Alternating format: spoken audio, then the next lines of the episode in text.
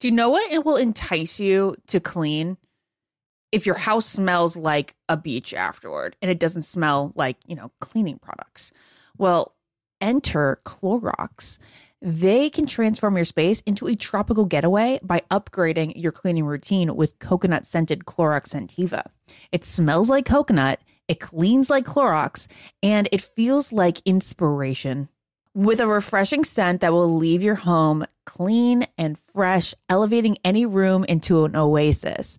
Now you can express your style and get shiny clean. Get Clorox Scentiva at a nearby retail store, also available in grapefruit or lavender scents. Hi, everyone. This is Rachel Zoe with the Climbing in Heels podcast. We recently sat down with a few recipients of the Botox Cosmetic, Onobotulinum Toxin A, and iFund Women grants at South by Southwest, thanks to Botox Cosmetic. Take a listen to our conversation. It's so good. What advice would you give to upcoming like female entrepreneurs or just already sort of established trying to survive still? I literally joke with my staff and we always are saying, oh, you want to be an entrepreneur. You want to be broke all the time and working 24/7. Ooh. Yeah, but look at you. Yeah, right? But I'm here. So the advice that I give is, and I coined this, and I believe I said it on my TED Talk, that your passion follows you. You cannot follow your passion. Mm-hmm. So my advice is to let your passion follow you, get out of your own way, and never stop and never settle. This episode was brought to you by Botox Cosmetic. Learn more at BotoxCosmetic.com and talk to your specialist to see if Botox Cosmetic is right for you. For full prescribing information, including boxed warning, call 877 351-0300 and follow the Climbing in Heels podcast on iHeartRadio or subscribe where you listen to your podcast. Ashley, is it true that some contestants have cashed in their 401k to afford a new wardrobe for The Bachelor? I mean, you do need a lot of ball gowns when you think about it, Ben. Where did you hear this? On Smart Money Happy Hour. It's a podcast where two money experts, Rachel Cruz and George Kamel, talk totally unfiltered about life, pop culture, and how to afford it all with 90s nostalgia and reality TV fandom mixed in, of course. Ooh, you do not have to say more to get me into this. To check it out, you can search Smart Money Happy Hour and listen wherever you get your podcasts.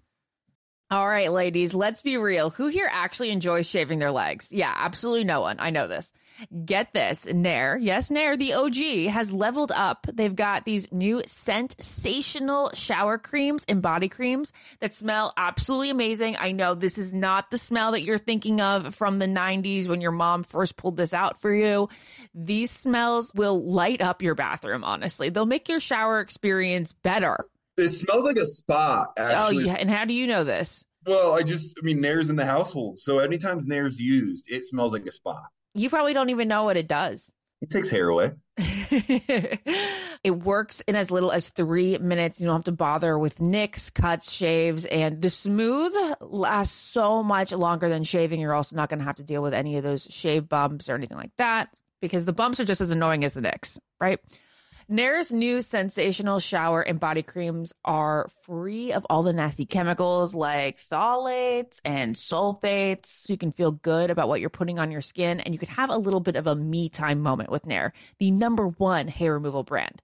Smell for yourself, and as Ben smelled for himself, and he likes it. It's Ben approved. Try the reformulated Nair body and shower creams available at retailers nationwide and online. What's up, this your boy Lil Duval, and check out my podcast, Conversations with Unk, on the Black Effect Podcast Network. Each and every Tuesday, Conversations with Unk podcast feature casuals and in-depth talk about ebbs and flows of life and the pursuit of happiness. Unlike my work on stage, I tap into a more serious and sensitive side to give life advice and simply offer words of encouragement, yet remind folks to never forget to laugh. Every Tuesday, listen to Conversations with Unk, hosted by Lil Duval on the Black Effect Podcast Network, iHeartRadio app, or wherever you get your podcasts. Presented by AT&T. Connecting changes everything. The doors are closed, but the store is open just for you. At the Crate and Barrel private registry events, you can sip and scan your way through the store with music, food, drinks, and a fun party vibe. Don't worry, you'll get plenty of one-on-one guidance along the way from our dedicated registry experts. You can see your favorite gourmet brands in action with demos of the kitchen machines and tools that we've been eyeing. And when the party's over, head home with a special gift from us to toast the day. Wink, wink. It's free wine glasses. Let's make it a date. RSVP today for a Crate and Barrel private registry event at crateandbarrel.com/stores/events. This is the Ben and Ashley I Almost Famous Podcast with iHeartRadio. She's back. I was back last week, but I wasn't back with you. You weren't back with me. I've missed you, Ash. I've missed you, Ben. It's not. You've got a pre-wedding glow to you. A pre-wedding glow? Not a post-honeymoon glow? Post-honeymoon glow, I mean. Oh, thank you. It's going to fade fast. Why? What? I say that because I feel like today... Wait, that was like the worst thing I could say. I meant like today was like the first official work day back from like our whole month off, pretty much, you know? I've responded to some emails here and there, and like I've ignored a lot of oops. And then but today, like Jared and I were like bombarded with phone calls and emails and texts. And it's like, oh, we're back to work, which is an absolutely fabulous thing. But, you know, we were like trying to drag out that nice little honeymoon period as far as we could. But we definitely realized like today we're no longer on vacation. But we're still so in love. Yeah. How long does it take you to like wind down when you're on vacation? This has been a popular topic over the last few years as millennials have kind of pulled back on how many vacations they're taking. Instead, they're doing more like just adventure travel.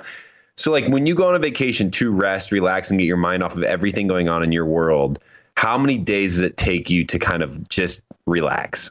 I think it depends on whether I wrap up everything the like days before we go away. Yeah. Which I really try to do. Like I'll stay up really late to just try to get everything done and responded to.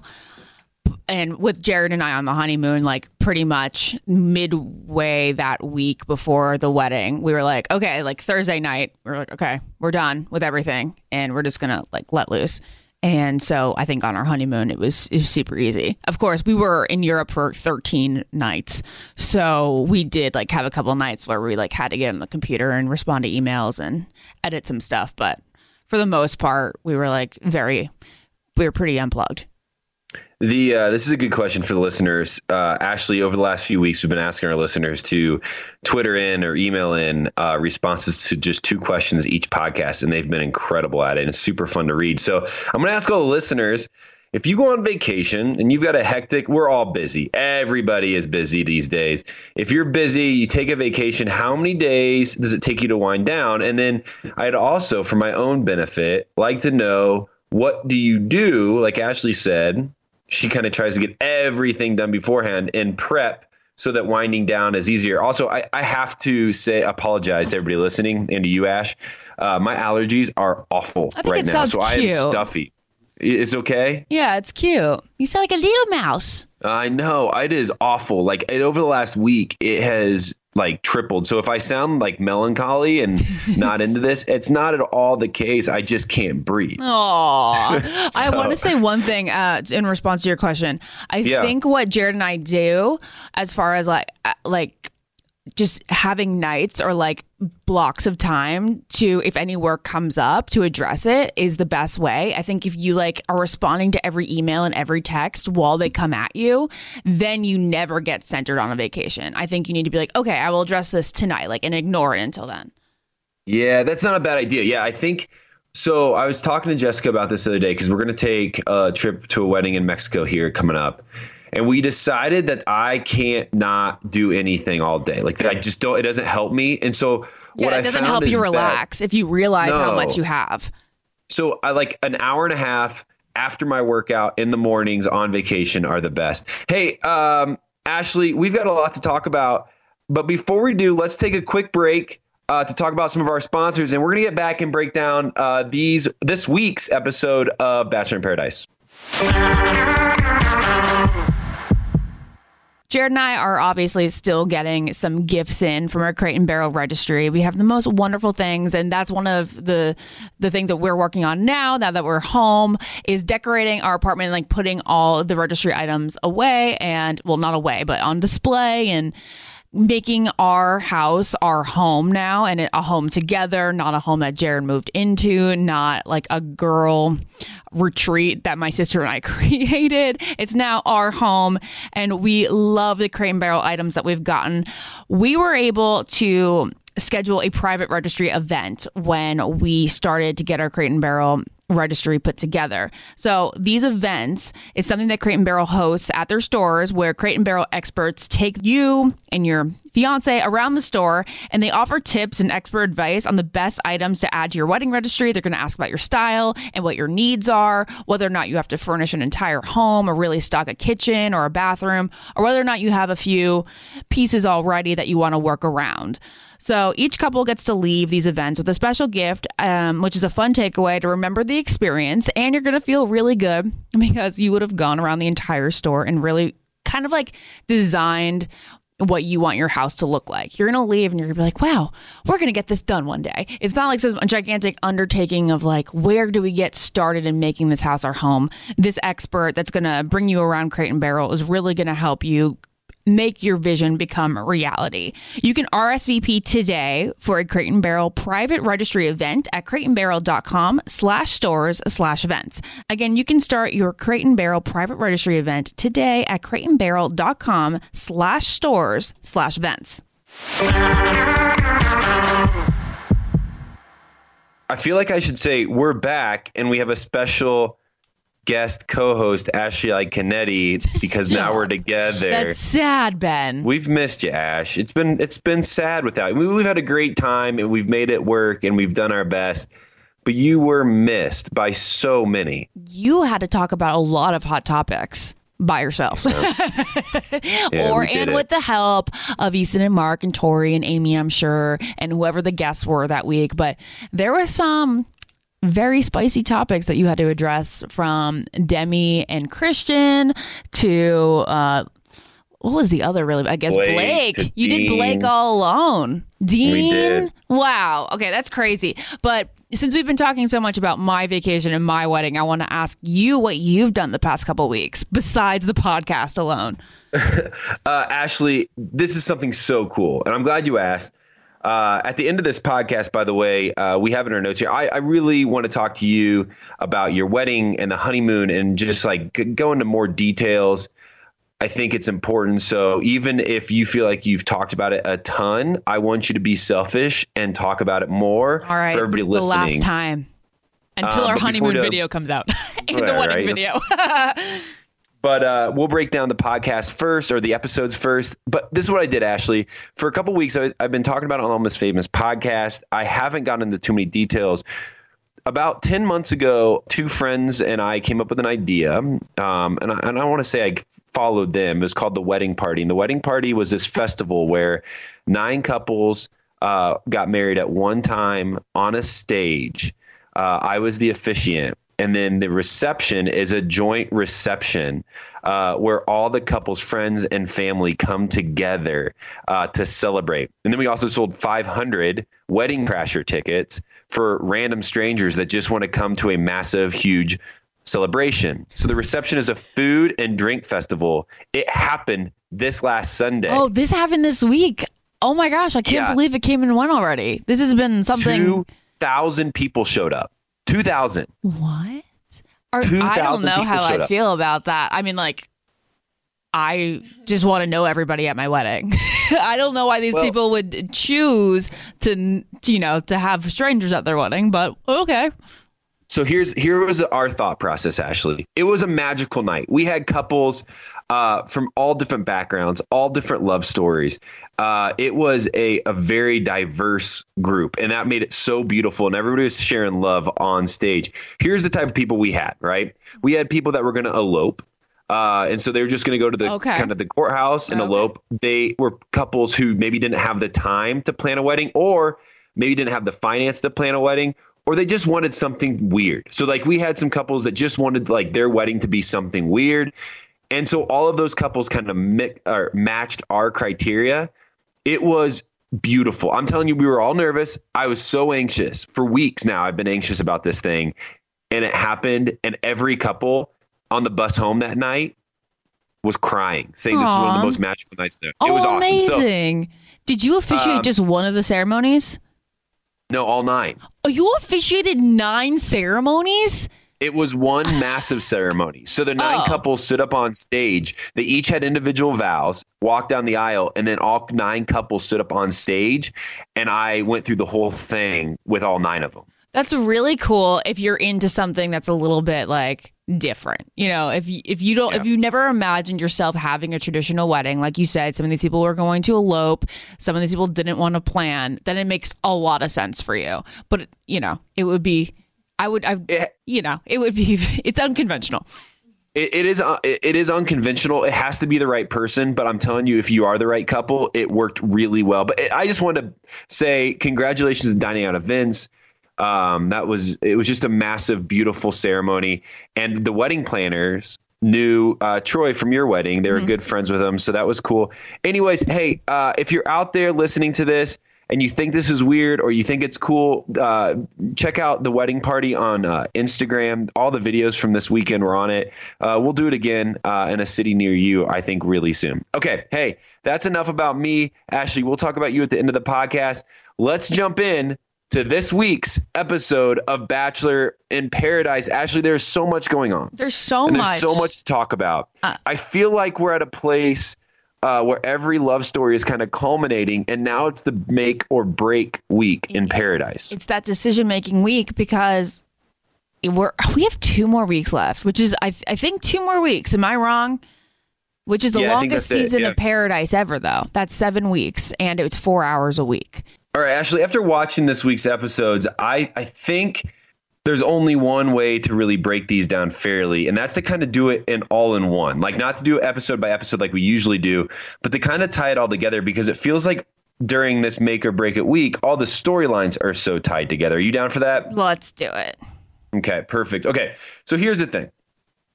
This whole episode, or all these episodes kind of are set up with coming off of Chris and Crystal's wedding, which was way more dramatic than any of us preferred or wanted, or even probably they wanted, but it caused a lot of... They were like, they didn't feel happy watching this back. It seems like this whole episode is set up by Chris and Crystal's wedding, which had a lot of drama, and they were here last week talking about that. It wasn't preferred, but it happened. I mean, it's Paradise, and some of the biggest drama leading into this week was the question over, is Clay over Angela? Ashley, to me, it has been very clear, and this is why I'm confused the whole time, that he is very over Angela. It's still weird. It's his ex. Like, there's still a little bit of a pull. It's still probably hard to see her. Like, that's natural. Mm-hmm. But he's very much over her. It feels like the beach, though, the people on the beach are trying to convince him that he isn't over it. Yeah. Isn't that so weird? I would have never thought that he wasn't over it until Tayshia made a big deal that he wasn't. And she said, like, you didn't mention that you had a girlfriend to, like, everybody at the wedding, the newcomers and such. Angela included in that. And I was all like, understanding what you just said until Tayshia brought up that fact. And I was like, wait, that is weird that he didn't bring up Nicole's name when talking to Angela. That's wacky. That's proof to me that maybe he was, or okay, maybe that doesn't signal that he is not over Angela. Maybe it signals that he didn't want to hurt Angela more in that moment.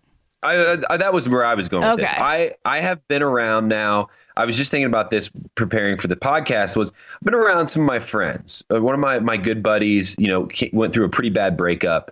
He's now dating again. I cannot imagine if he saw his ex and like within that conversation, like how hard it would, because they care about each other still. Like it's a mutual breakup. They're fine, but I think it would hurt them both if like another name was brought up just out of nowhere. Now, if it was asked, hey, how's your girlfriend? I think it would be great to say, she's awesome. She's great. We're doing really well. But just this, like, I think probably he felt like he was going to just be like rubbing it in a little bit.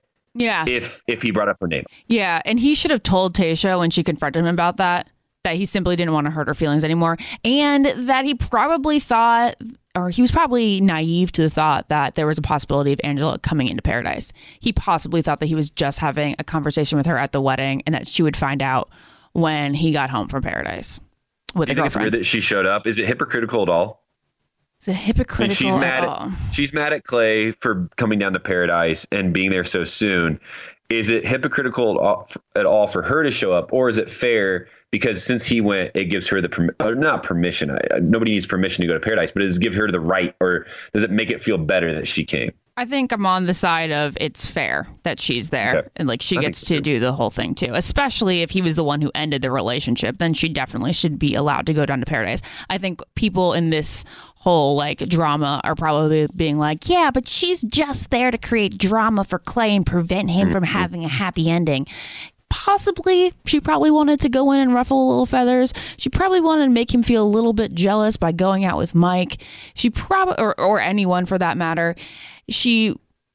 But like, I don't think that I think maybe her intention was to go in and ruffle feathers and make him jealous. But I think that at the end of the day, she's just going to end up moving on. Yeah, I'm with you. I mean, it feels like both of them had a mutual breakup. There was pains involved. It's time to move on. And it, honestly, throughout this episode, I felt like we moved on. And we moved on to... I wouldn't call it mutual, though, Ben. I think that he broke up with her and she wanted to get back. I think what you mean is like she wasn't... Like, it was done. There was no loose ends. But I actually think that there was a loose end. And I think that it was because Clay was trying to ease the blow. And he probably said something along the lines, and I'm not sure if I said this last week on the podcast, and I apologize to listeners if I am repeating myself, but he said, I think when he was trying to ease the blow of the breakup, he must have said something like, you know, I'm not in the place right now, but one day I might be. So like, maybe this isn't over, but I really need to take a break now. And if he did end it like that, then I can see her holding on hope, and I can now understand why she was so upset to see him there, because he should have just been upfront and being like, you're not my person. It's a weird breakup, Ashley, because I remember when this whole Paradise season started, we were just getting into it. And I mean, there was 1,000 rumors around why they broke up, from cheating rumors to, like there was all these different rumors going on. None, I don't have any clue what happened. There was no cheating. But I don't know why that rumor started. I think honestly, because of the way she acted at the wedding, she seemed like a woman scorned. Oh, she did. Holy cow. Dude, that walk was, we all were like, what the? Like, we felt the power in the stride. It was so funny. It was something else. It was great. Hey, so, well, let's close that chapter, though, because it feels like a chapter needs to be closed. Clay is happy. Angela is moving on. And I want to sit here for a bit, Ashley, and try to dissect the JPJ kind of interactions that he's having on this episode. It feels heavy. It feels odd. It's hard to watch from a guy that we've loved for his joy and peacefulness and just kind of go with the flow attitude. Ashley, it's going to be a lot, but I want to ask the second question of the podcast. Okay.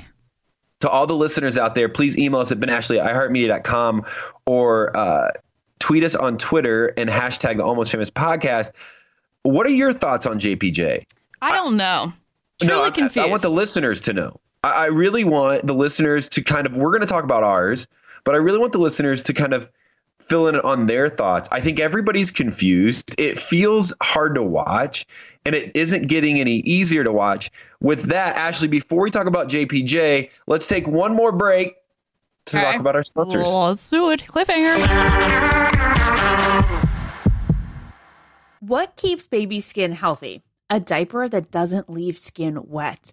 That's why Pampers Swaddlers absorbs wetness better versus the leading value brand and provides up to 100% leak-proof skin protection to help keep your baby's skin dry and healthy.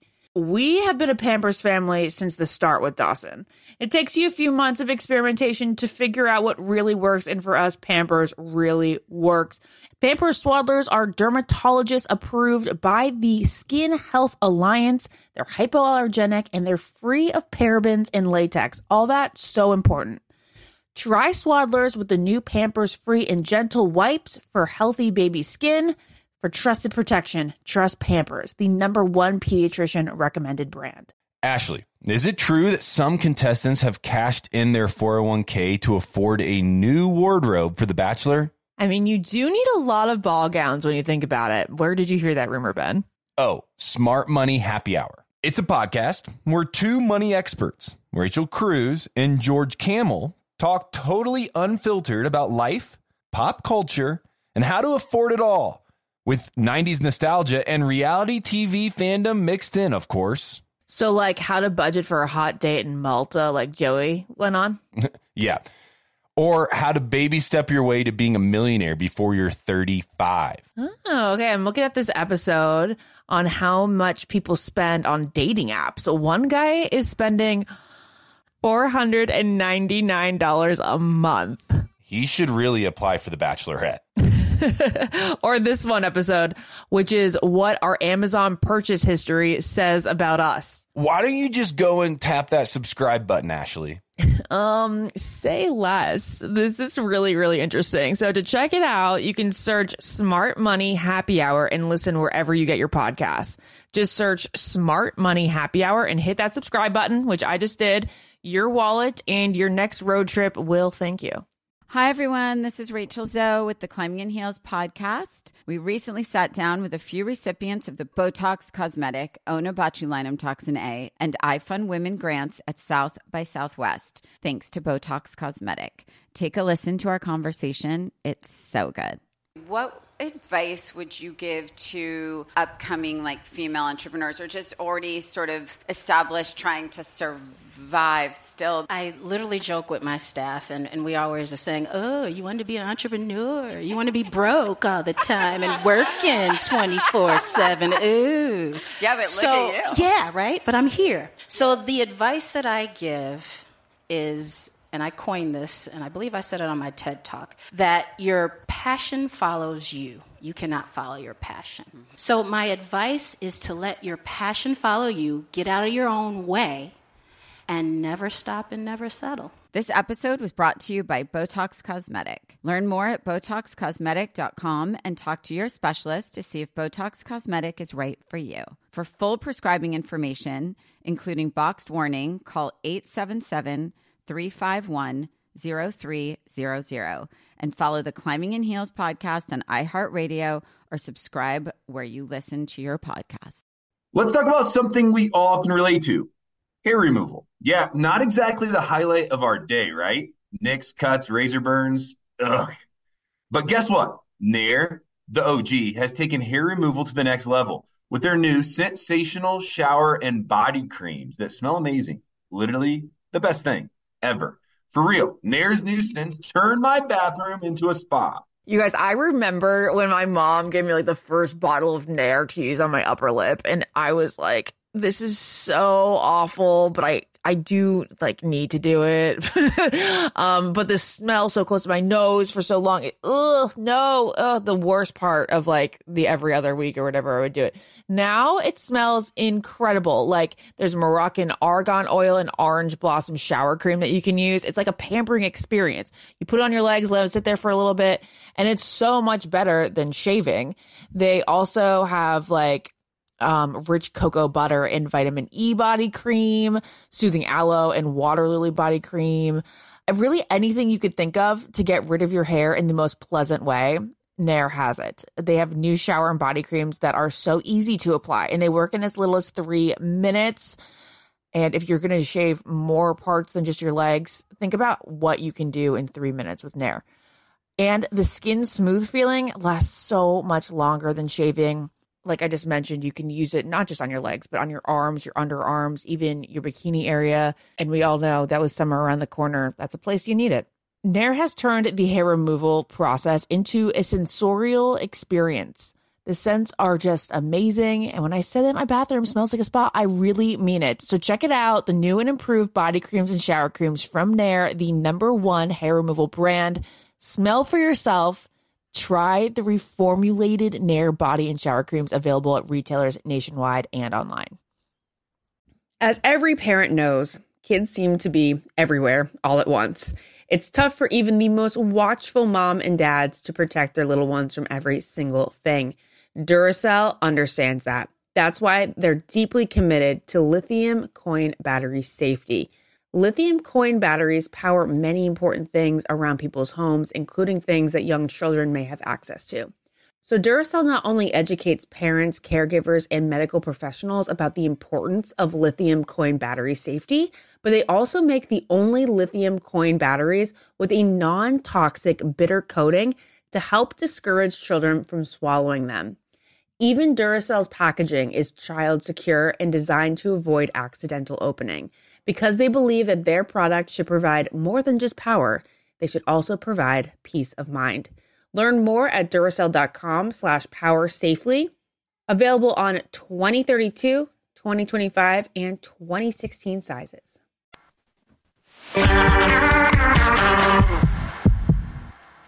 All right, Ashley, one of our favorite people to ever come onto the Bachelor franchise. We've loved him. We've supported him. We've lifted him up and we've put him on this prestigious pedestal. And then this week, JPJ falls hard. He feels like he falls hard in multiple ways. He's falling hard for Tayshia, but he's falling hard on the show as well. Yeah. Ashley, you're always an expert at this. You break these things down better than I ever could. Oh, I don't know. What are you seeing? What are you feeling? And then leading into even the second episode, what are we thinking about JPJ right now? My thoughts on JPJ are really all over the place. I want to say that I think that he's been one of our favorite people to watch, but we haven't really known his character. And now where he's kind of showing his character, and it's he just seems to want to fight. I don't know. I wish I could articulate myself better here with JPJ, but maybe he truly heard something. I really want to give him a bit of the benefit of the doubt right now and say that maybe he truly did hear something behind the scenes of Derek saying something that he really thought symbolized a character flaw in him. And he was really trying to protect Tayshia from a bad guy. But what it appears on TV is that he's really just jealous and coming up with anything to claim that Derek is just a jerk who is unfit for Tayshia. His behavior has been the way that he's dealt with this jealousy or whatever he heard is really been completely immature. He has very poor argumentative skills. And I think now that Derek is gone, I think it's going to be hard for him to win Tayshia back after all the drama that he's created. Here's what I think. What do you think? I think that JPJ is feeling like he really cares for Tayshia. He doesn't know how to handle that well. I don't think his ability to debate has gone well at all. I think he gets in his own head. He doesn't make great points. So we're watching him just kind of get frustrated with not only his situation, but with himself, because he has things he wants to say, but then he just laughs in people's face, which is one of the most childish, disrespectful things I could think of. And I'm not okay with that. If I have an issue with another person, and actually, I need to go off on a little tangent. I haven't done this in a while, but It feels kind of good. If I have an issue with a person, how Derek handled that. Now, I don't know what Derek said behind the scenes. I don't know Derek really well personally.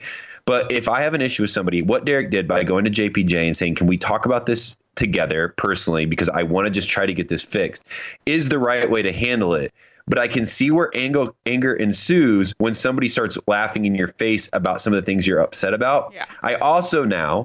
I fear that JPJ blaming this on Derek is going to come back to bite him, because I think JPJ's issues are going to still exist even with Derek gone, which is going to show that Derek wasn't the issue. The issue was JPJ himself struggling with whatever emotion was internally inside of him. And I'm coming to all of this, and I didn't say a lot about it last week because I didn't know how I felt. I'm saying all of this because for me, it was proven this week that JPJ has something going on that is not healthy and not good when he spoke to Haley. When it was just Derek and JPJ, I was like, okay, maybe Derek did say something behind the scenes that upset JPJ. Maybe Derek is showing a side not around cameras that we aren't seeing. I don't know that side of it, right? I got to just kind of watch and see.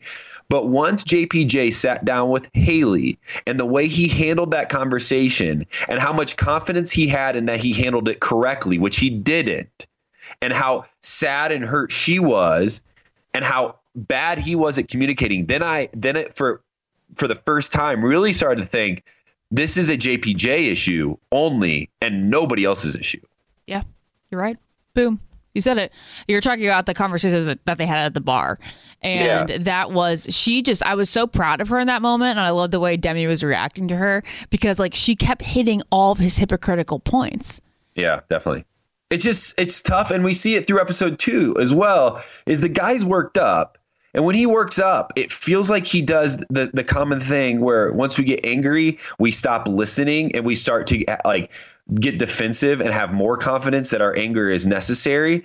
But here's the thing. None of us are our best selves when we're defensive. I said it last week. I'll say it again this week. None of us are our best selves when we're defensive. We have to, in those moments, take a step back and go, what am I seeing here? What is the situation? Am I wrong? Am I right?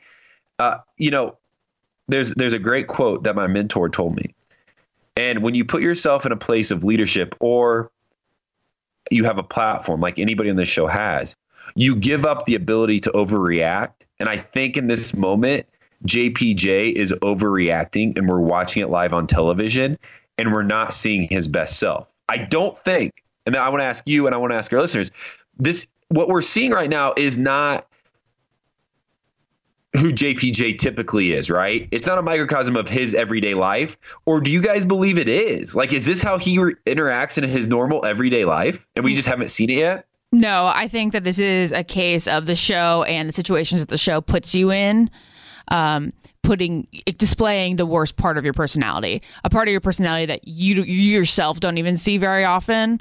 But like it comes out in this very weird culture that is Bachelor in Paradise.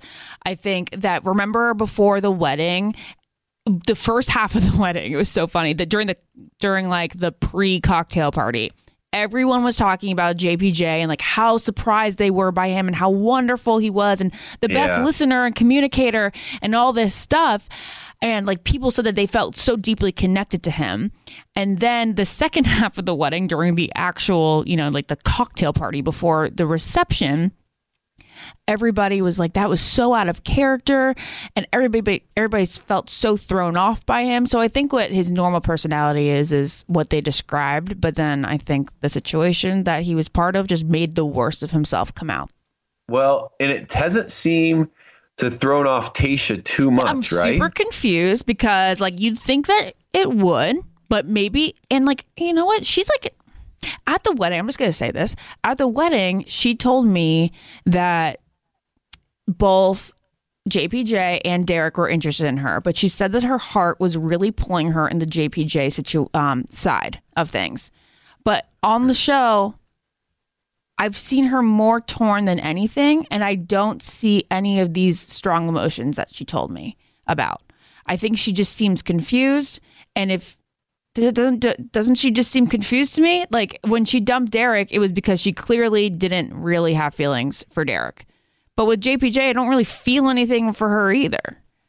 And it's almost like, and maybe we didn't see all of it, but it's almost like JP, if she was so unattracted to the arguments, it felt like it felt like JPJ almost was leading these arguments. So like if she was unattracted to Derek because he was argumentative, then wouldn't she just be unattracted to JPJ as well? But she chooses him. No, I don't think she wasn't unattracted to Derek because of like any argument. She just like truly felt more of a intellectual, emotional, I don't know, physical attraction to JPJ over Derek.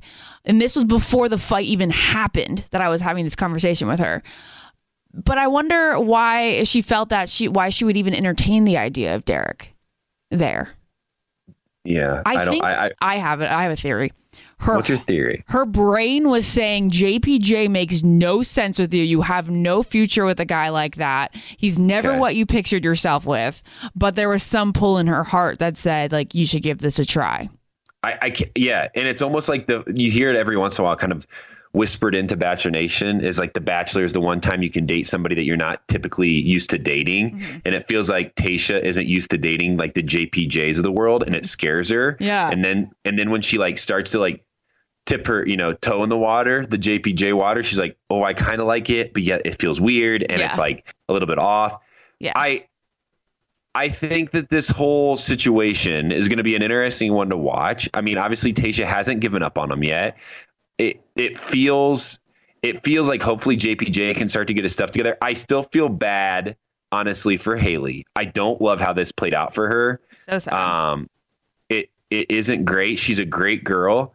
I've gotten to know them personally. Obviously, they're on my season.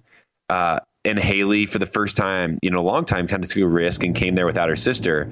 It feels like this isn't going to end well for Haley, and unfortunately, JPJ is the cause of it. And we should also say that Haley ends up giving her rose to I was going to say Nick, which is really it's not Nick, it's Luke S. And I don't understand these comparisons. There's a similarity, but. They're not the same people. You think they're very similar? No. You think they're very similar? No, they're very similar looking. You think not so? Like the same person. I say yes and no. Like yes and no. I mean, okay. It's if you set them side by side, you'd be like, okay, they look similar. Now Nick is like it's the face. Well, it's just all the hair textures in like it's the facial hair textures. That's it. I mean, Nick's a Division I athlete. Like there's a different like body structure that exists with Nick than Luke S. Well, hey, we brought up Luke S. So let's talk about it.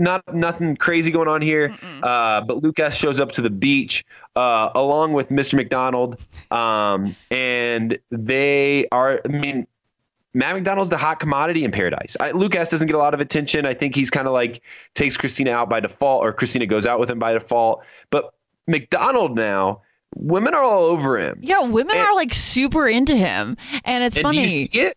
I think he's a good-looking guy.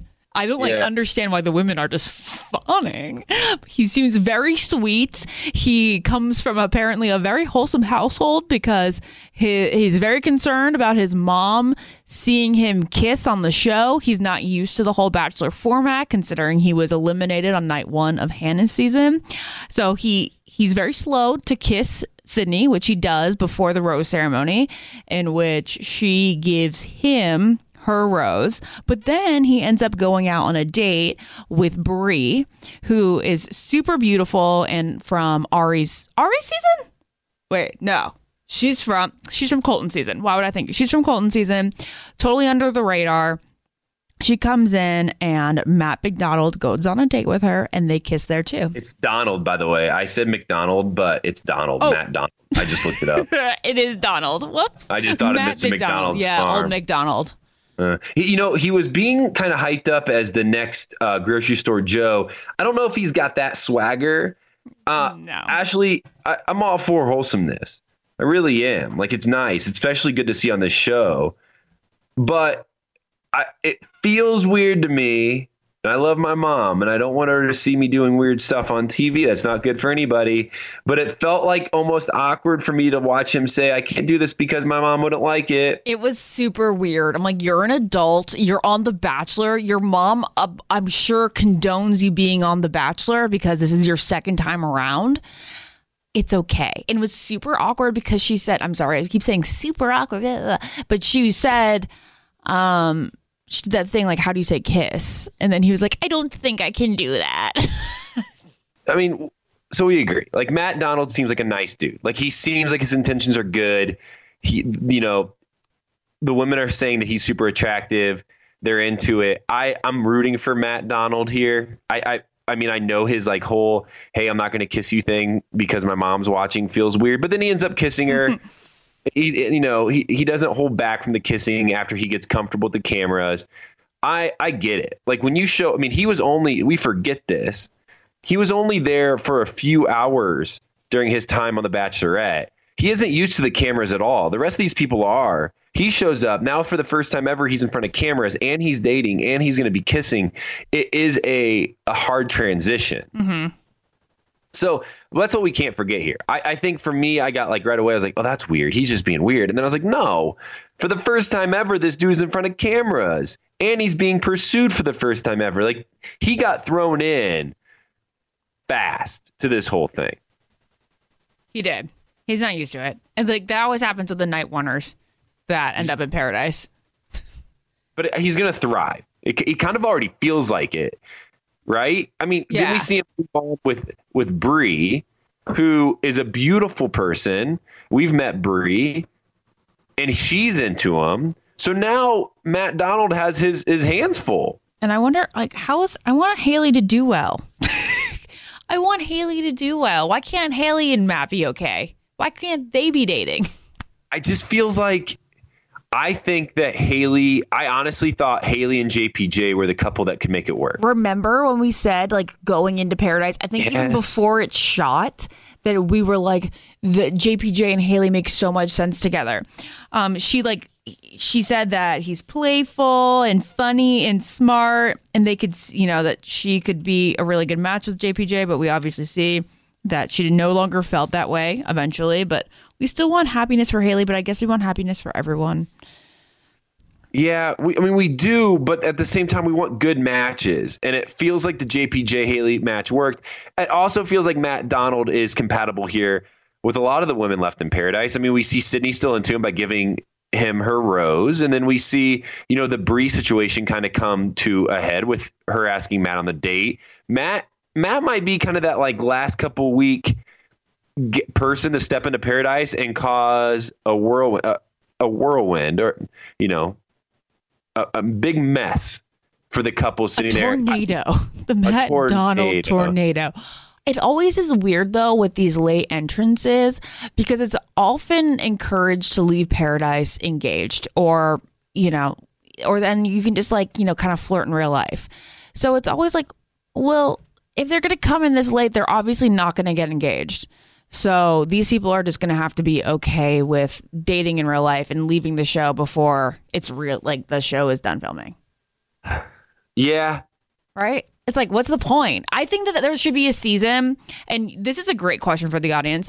I think there should be a season where people stop coming in at a certain point, and if you don't like anyone, if there's you're not hitting it off with anybody there, and you're not, like, going to get to an engagement point, then you go.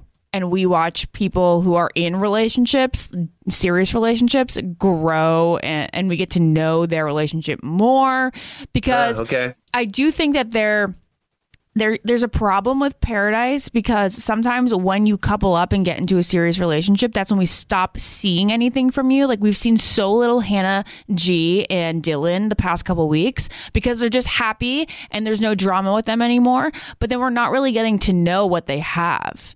The same thing. I mean, the same thing could be argued with Chris and Katie. We haven't seen any of Chris Bukowski and Katie because, you know, like we saw this week, he asked her to be his girlfriend, which means they've been doing great with little drama. So we don't see them. Like, we lose the love aspect of the show because they aren't creating any of the stories. Yes. So I think, like, you know, maybe Bachelor producers next season, you cut people coming in off at a certain point, and then we just get to see what's flourishing in Paradise more. Let me know, audience, if you think that this is something that they should explore for a future season. That's a good question. And I mean, it really comes down to this, Ashley. We're talking about this right now with the Bachelor live show, where we're doing the tour around the United States, are people more interested in watching the drama or watching the love? We don't know yet. That's a question that everybody's been asking about The Bachelor since the beginning of time. Do you watch it for the drama, or do you watch it for the love? If it was just a love show, would you still be as interested? I would argue you wouldn't be. I think we like watching the drama. I think you're right. I think there's a balance to be had, and I think maybe the quota for love is a little low right now. Maybe a little bit more, 5, 10% more. Just some funny moments between Katie and Chris or Hannah and Dylan. We did see some pretty intense Hannah and Dylan boom boom room action. Yeah, I mean, okay. So speaking of boom boom room. Yeah, let's move on to Kaylin. We have a few more stories that we need to break down. We have Blake and Christina starting their little love triangle. We have Dean showing up to Paradise. We have Kaylin and Connor, and Kaylin saying that she is taking Connor to the boom boom room, or he's taking her. I don't know how that works. It's mutual. There's consent, I'm sure. Actually, there is very much consent. Yes. And we're going to find out about that consent and more coming up. But before we do, let's take a quick and final break to talk about some of our wonderful sponsors. What keeps baby skin healthy? A diaper that doesn't leave skin wet. That's why Pampers Swaddlers absorbs wetness better versus the leading value brand and provides up to 100% leak-proof skin protection to help keep your baby's skin dry and healthy. We have been a Pampers family since the start with Dawson. It takes you a few months of experimentation to figure out what really works, and for us, Pampers really works. Pampers Swaddlers are dermatologist approved by the Skin Health Alliance. They're hypoallergenic and they're free of parabens and latex. All that's so important. Try Swaddlers with the new Pampers Free and Gentle wipes for healthy baby skin.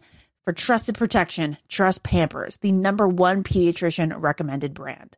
Ashley, is it true that some contestants have cashed in their 401k to afford a new wardrobe for The Bachelor? I mean, you do need a lot of ball gowns when you think about it. Where did you hear that rumor, Ben? Oh, Smart Money Happy Hour. It's a podcast where two money experts, Rachel Cruz and George Kamel, talk totally unfiltered about life, pop culture, and how to afford it all. With 90s nostalgia and reality TV fandom mixed in, of course. So, like, how to budget for a hot date in Malta, like Joey went on? Yeah. Or how to baby step your way to being a millionaire before you're 35. Oh, okay. I'm looking at this episode on how much people spend on dating apps. So one guy is spending $499 a month. He should really apply for The Bachelorette.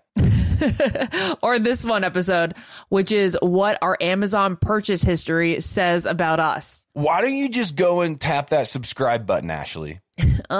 Say less. This is really, really interesting. So to check it out, you can search Smart Money Happy Hour and listen wherever you get your podcasts. Just search Smart Money Happy Hour and hit that subscribe button, which I just did. Your wallet and your next road trip will thank you.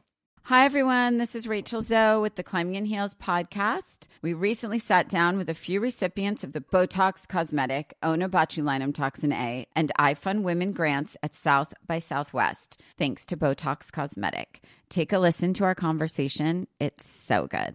What advice would you give to upcoming female entrepreneurs or just already sort of established trying to survive still? I literally joke with my staff and we always are saying, oh, you want to be an entrepreneur. You want to be broke all the time and working 24/7. Ooh. Yeah, but look at you. Yeah, right? But I'm here. So the advice that I give is, and I coined this, and I believe I said it on my TED Talk, that your passion follows you. You cannot follow your passion. Mm-hmm. So my advice is to let your passion follow you, get out of your own way, and never stop and never settle. This episode was brought to you by Botox Cosmetic. Learn more at BotoxCosmetic.com and talk to your specialist to see if Botox Cosmetic is right for you.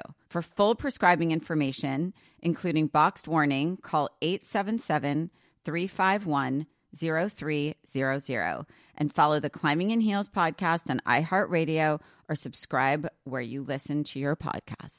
Let's talk about something we all can relate to: hair removal. Yeah, not exactly the highlight of our day, right? Nicks, cuts, razor burns. Ugh. But guess what? Nair, the OG, has taken hair removal to the next level with their new sensational shower and body creams that smell amazing. Literally the best thing ever.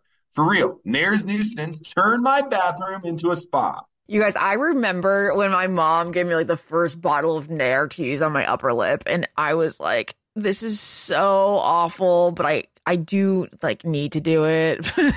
But the smell so close to my nose for so long. The worst part of the every other week or whatever I would do it.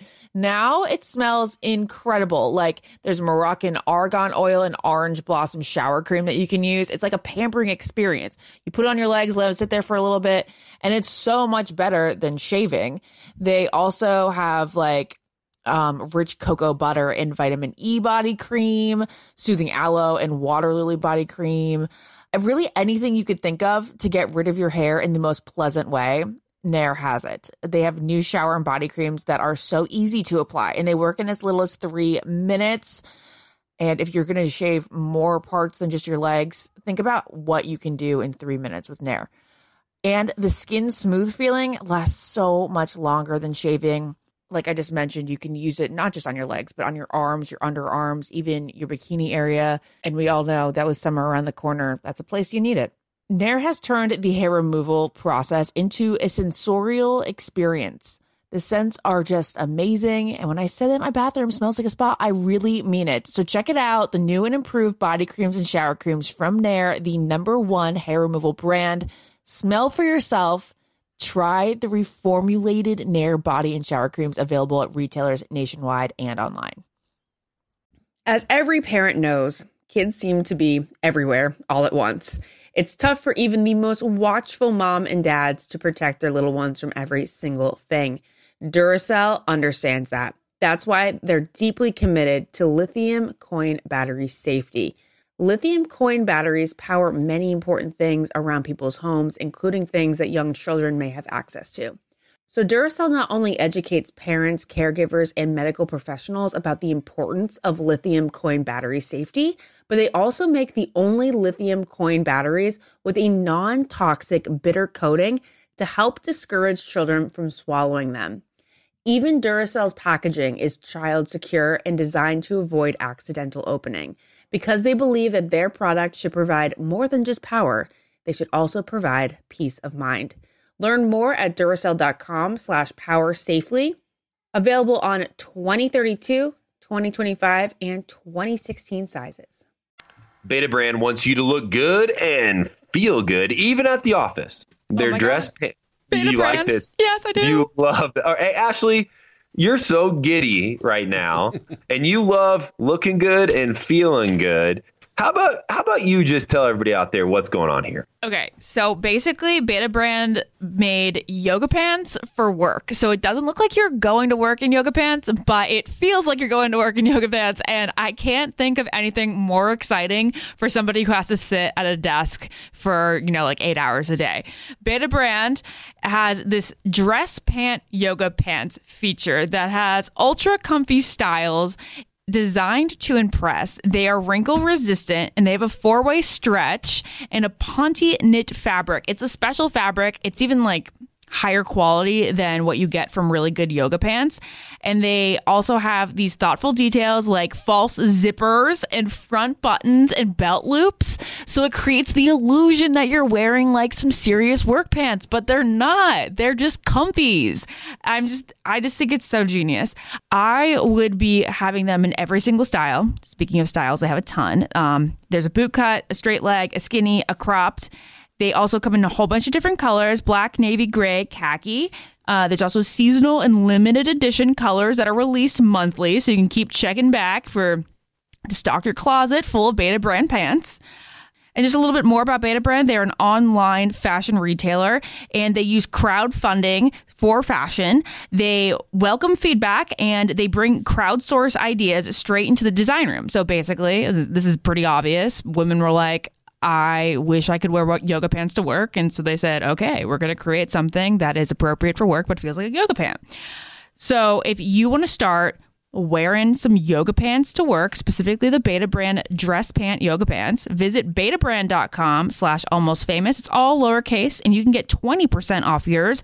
Millions of women agree. These are the most comfortable pants you're ever going to wear to work. It's betabrand.com, BETABRAND.com/almostfamous, all lowercase, to get 20% off your dress pant yoga pants. Let me know how you like them.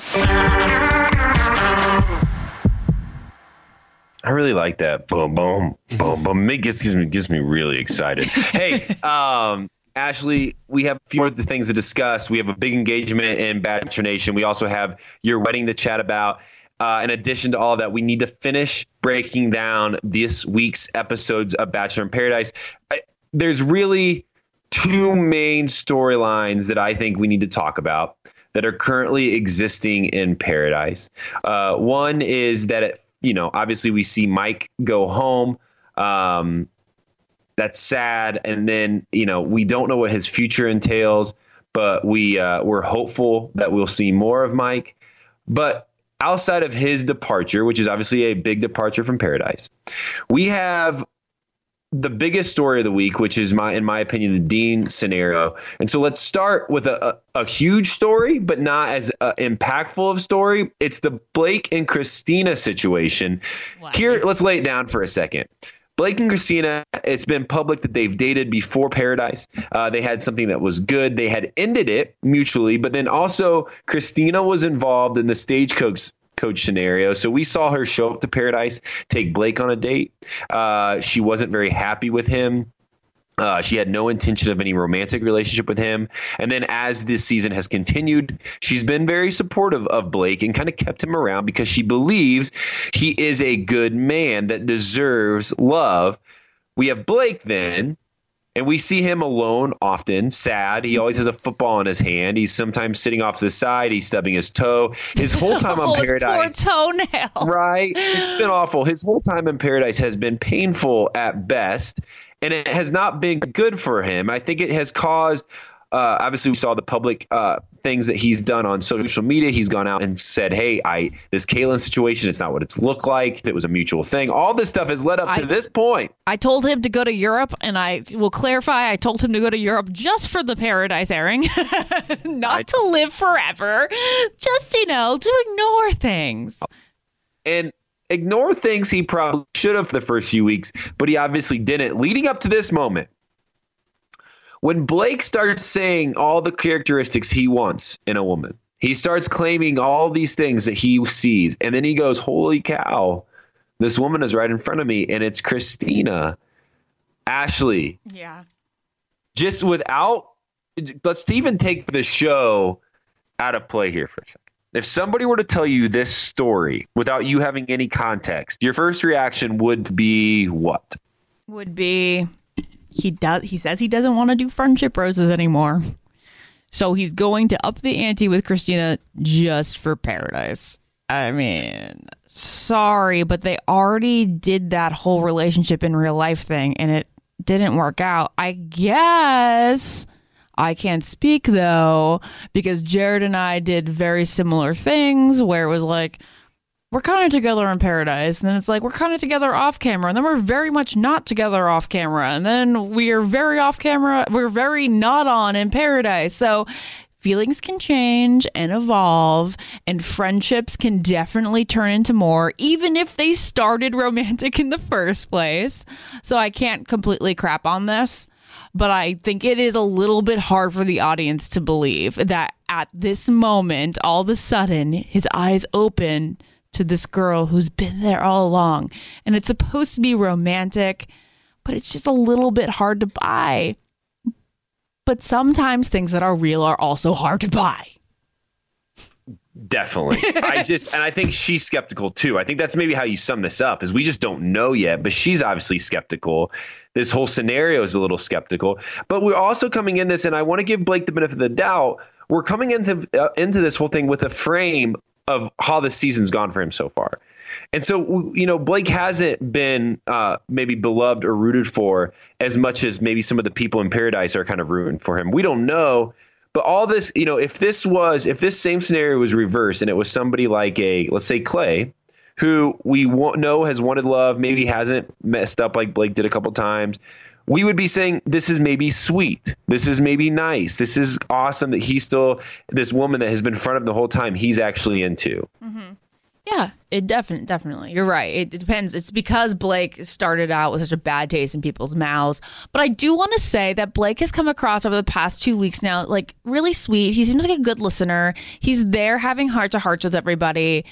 And I'm feeling better about Blake, and I'm sure a lot of our listeners are too. I think he's going to be rooted for at the end. That's my thing is I think on the live show and then here, I think we'll be rooting for Blake. I don't know. I would just imagine just knowing his intentions, this whole thing, maybe just like we go, Blake, you messed up. It wasn't good, but like, let's move on from it. Truly. And let's learn from it. The Caitlyn and Blake drama that happened with the text messages, it was about 4 weeks ago today.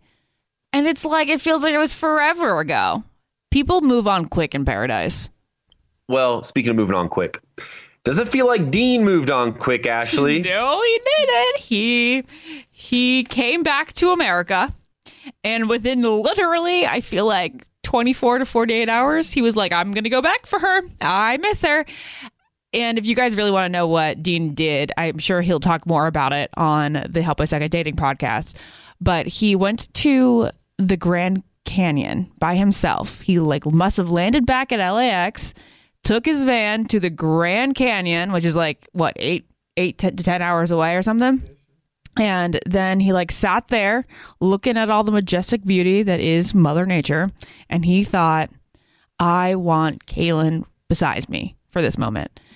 And then he turned around and I don't know how this man doesn't get tired of driving, but he like turns right around, goes back to LA, records a Help I Suck at Dating podcast. And then he got back on a plane to Mexico to go after Kaylin. And I think it's super romantic.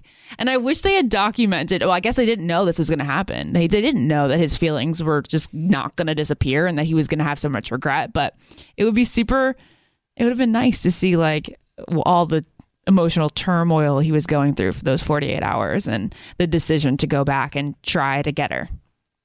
Well, I mean, you explained it perfectly. So he went through turmoil. He came back, did a little work here in studio, said, I like this girl, flew back, shaved his mustache. But she didn't pause her time in paradise. She has a good thing going, what we see at least, with Connor. I mean, they're hot and heavy. They seem to be into each other. They're kind of that couple that we haven't seen a lot from, probably because they're not causing a lot of drama. They're doing a lot of kissing.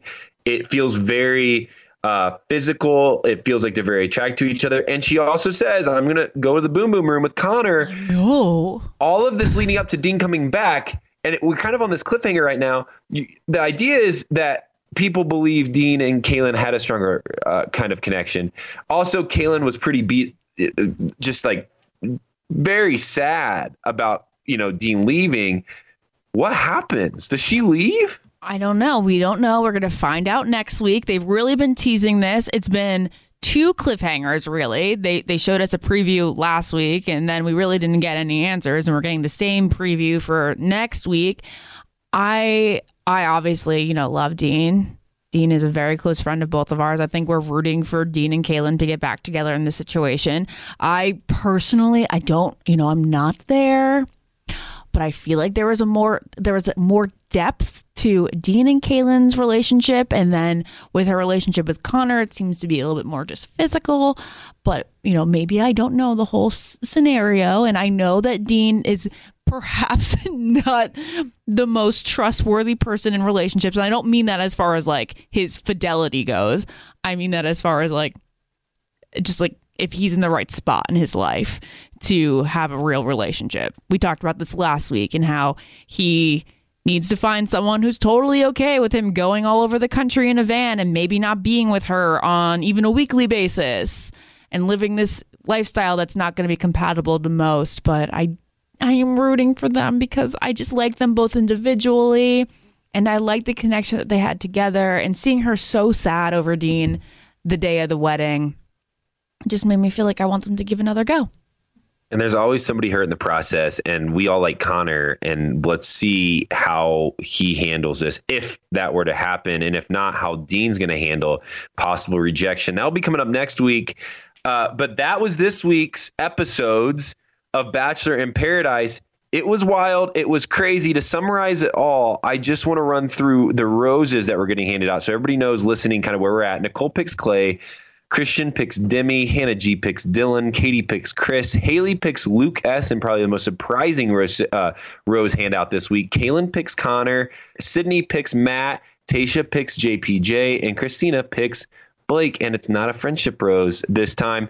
Ashley, that's this week's episodes of Bachelor in Paradise. We have two things to talk about to finish out the episode. One is Astrid and Kevin are now engaged. It was announced on social media this week that Kevin and Astrid are engaged. We're happy for them. We celebrate them. Everybody is finding love in Bachelor Nation, and we couldn't be more excited for it. Speaking of love, love blossoms here on the Almost Famous podcast, and Ashley Iaconetti was celebrating her love with her lover in a lover's week and a half together. Hey, Ashley, our listeners have been asking. I've been wondering. I'm just going to let you have the floor here. No, I like question time. Give me questions. Ashley, Your wedding was beautiful. I've summarized a bit of it. Yeah. The ceremony was a beautiful ceremony led by Alon Gale. The reception was something that was magical.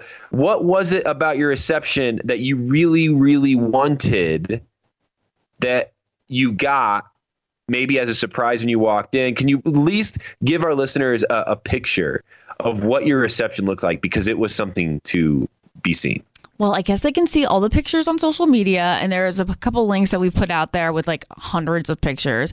And we've already put out the surprise day of video that I know that Ben had spoken about with that our videographers, LaRev, put together, which was really, really cool because they put together a video like all of our reception, and we watched it at the reception. It was wacky, super cool. Anybody out there who needs a wedding videographer anywhere throughout the country, check out LaRev. It's I'm shameless plug, but I don't care. It's LE and then space REVE. They are unbelievable. So I think the thing that was our reception. People made fun of us for saying that we wanted our wedding day to be a romantic experience and not just like a party in which Bruno Mars like Uptown Funk You Up plays and like the most standard wedding music. I'm sorry. So we kind of created a musical journey. And I think one of the most special things about our reception was that we handpicked every single song that was played. My wedding planner thought I was nuts. Like, he loved it, but he also was like, all these music cues was the hardest part of the day for him. So we had one of Jared's best friend, but also shout out to Troy Williams. If you need a wedding planner, woo! Troy Williams of Simply Troy. It's very easy to find his info. So we had Jared's good friend, Frank. He played the song that I walked on the aisle to, which was Hanson's For Your Love. So our romantic experience. And it's no different than Catherine Lowe saying that she wanted a grown sexy theme. Like, what the hell? I remember watching their wedding and being like, what is grown sexy? Anyway, it made sense when we all saw it put together. So first we had Frank Hurd sing For Your Love, and I walked down the aisle to that, and I had to have the doors open. The church doors had to open at a specific note. And it was right before Frank said, like, is the modulation of the song. When our video comes out, the extended video, you guys will be able to see that whole moment, and that was just the coolest thing ever.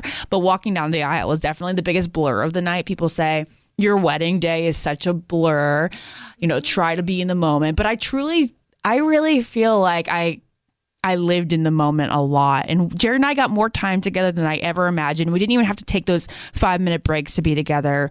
We sacrificed some conversation with some guests. You know, we definitely said hi to everyone that we invited. And we had like, you know, a 30-second banter. But if a song came on that was like super meaningful for me to dance with Jared, I was like, I'm so sorry, I have to go.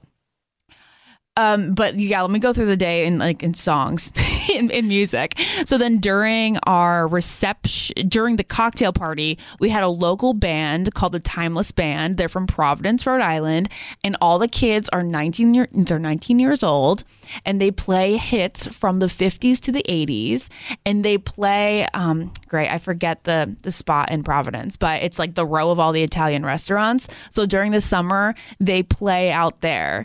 And it's just the cutest thing ever. And when we were first starting to wedding plan last September, we were at a restaurant and they were playing and we were with our wedding planner. And he was like, Jared, go dance with Ashley. So in Jared's head, Jared was like, the only song I'll get up to was Earth Angel. But he didn't say it out loud to anyone, not even Troy. And I'm not even kidding you. 20 seconds later, they started to play Earth Angel, which I had never even heard before. And he was like, well, that's the song. So we had to have them perform. I just want to show how like every little moment was like so personalized and just describe Jared and my story unbelievably. So we had them play, and unfortunately like most bride and grooms don't get to really experience the cocktail hour. So we didn't even get to see them play, but everybody thought they were the cutest fit for the venue. Ben, did you get to see them play the Timeless Band? I definitely did. Were they cute? Awesome. They're great. I went up to them and I said, you're like, other than the Taylor Pace Band, they're one of the best wedding like bands I've ever heard. Oh, that's so awesome. Thank you. Yeah, they were awesome.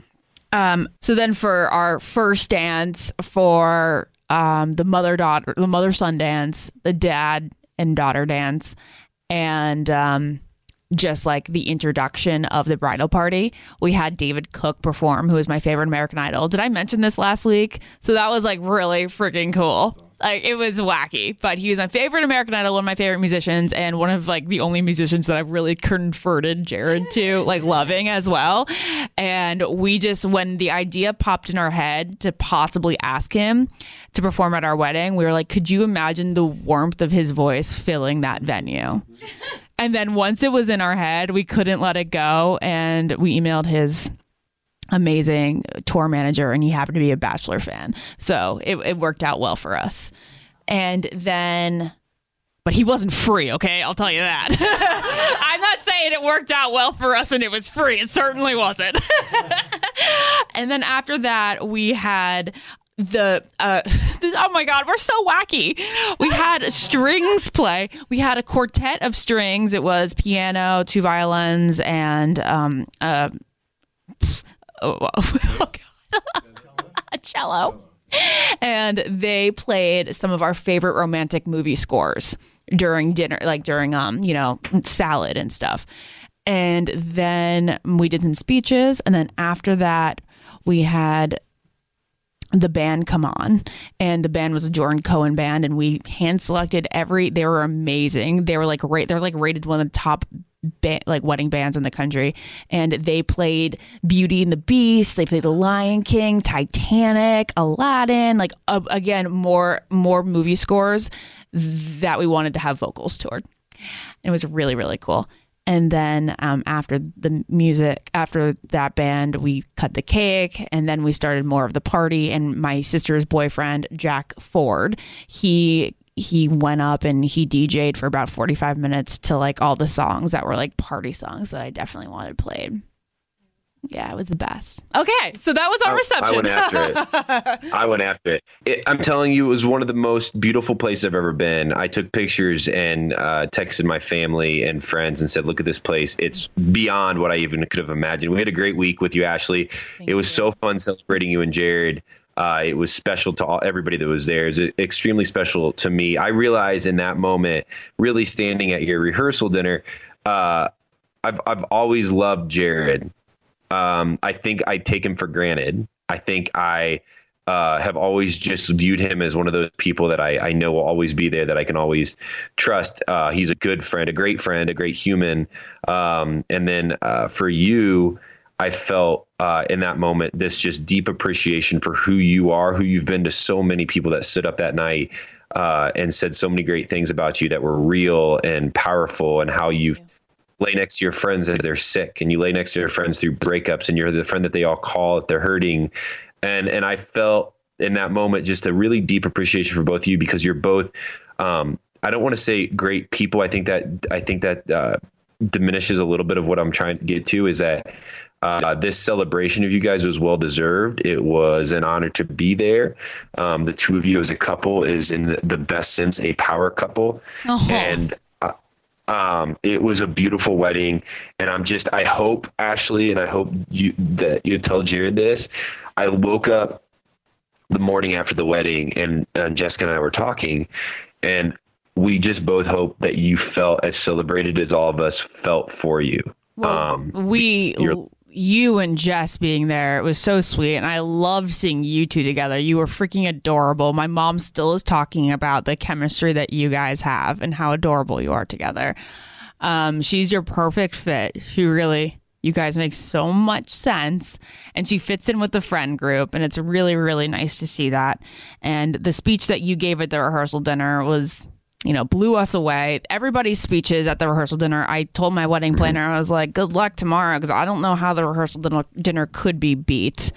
10 speeches awesome. From, half of each bridal party. And it was just like, wow, I was sobbing, but it was great. And I'm so glad we did the rehearsal dinner the way we did. And thank you for being there. And thank you for all the kind words that you said to us. It was the most heartwarming thing, and that's total understatement. There isn't really words. I've got an idea for everybody. If you have any other questions about Ashley and Jared's wedding, reception, rehearsal, anything, honestly, I know this has been a hot topic. Email us at ashley@iheartmedia.com. We'll read through those emails, and if we have enough emails, we'll do a special episode where Ashley can just answer some of your questions about the process. But until then, we're going to move on from her wedding because we have more Paradise to talk about in the upcoming weeks. Ashley, it's great to have you back. It's amazing to be able to sit with you and just discuss life again. Let's keep this thing rolling for another couple episodes of Paradise. Ashley, I've been Ben. I've been Ashley. See ya. We'll talk to you soon, everybody. Follow the Ben and Ashley I Almost Famous Podcast on iHeartRadio or subscribe wherever you listen to podcasts. Ashley, is it true that some contestants have cashed in their 401k to afford a new wardrobe for The Bachelor? I mean, you do need a lot of ball gowns when you think about it, Ben. Where did you hear this? On Smart Money Happy Hour. It's a podcast where two money experts, Rachel Cruz and George Kamel, talk totally unfiltered about life, pop culture, and how to afford it all with 90s nostalgia and reality TV fandom mixed in, of course. Ooh, you do not have to say more to get me into this.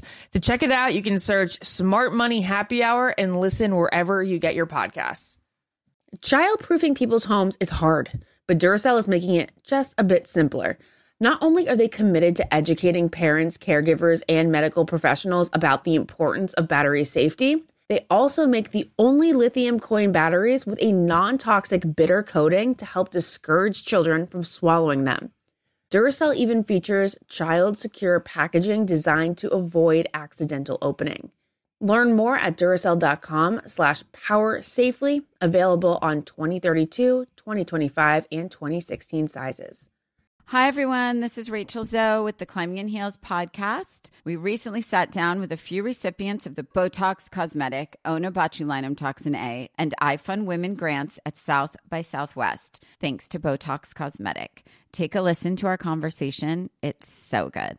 What advice would you give to upcoming female entrepreneurs or just already sort of established trying to survive still? I literally joke with my staff and we always are saying, oh, you want to be an entrepreneur? You want to be broke all the time and working 24/7. Ooh. Yeah, but so, look at you. Yeah, right? But I'm here. So the advice that I give is... and I coined this, and I believe I said it on my TED Talk, that your passion follows you. You cannot follow your passion. Mm-hmm. So my advice is to let your passion follow you, get out of your own way, and never stop and never settle. This episode was brought to you by Botox Cosmetic. Learn more at BotoxCosmetic.com and talk to your specialist to see if Botox Cosmetic is right for you. For full prescribing information, including boxed warning, call 877 351-0300 and follow the Climbing in Heels podcast on iHeartRadio or subscribe where you listen to your podcast. Hello, acclaimed comics writer and notorious Scott Summers hater Rosie Knight. Well, hello, Emmy-winning podcaster and totally unbiased Targaryen royal supporter Jason Concepcion. Somehow the X-Ray Vision podcast has returned. And like always, we'll be here every week. You'll hear from TV writers, actors, comics creators, pop culture critics. Nothing is off the table. Listen to X-Ray Vision on the iHeartRadio app, Apple Podcasts, or wherever you get your podcasts. The Elevation with Stephen Furtick podcast was created with you in mind. This is a podcast for those feeling discouraged or needing guidance from God. Together in this podcast, we'll dive deep into scripture, uncover the powerful truths that will help you rise above your limitations and embrace your full potential. We're here to equip you with the tools you need to conquer life's challenges. Listen to Elevation with Stephen Furtick every Sunday and Friday on the iHeartRadio app, Apple Podcasts, or wherever you get your podcasts.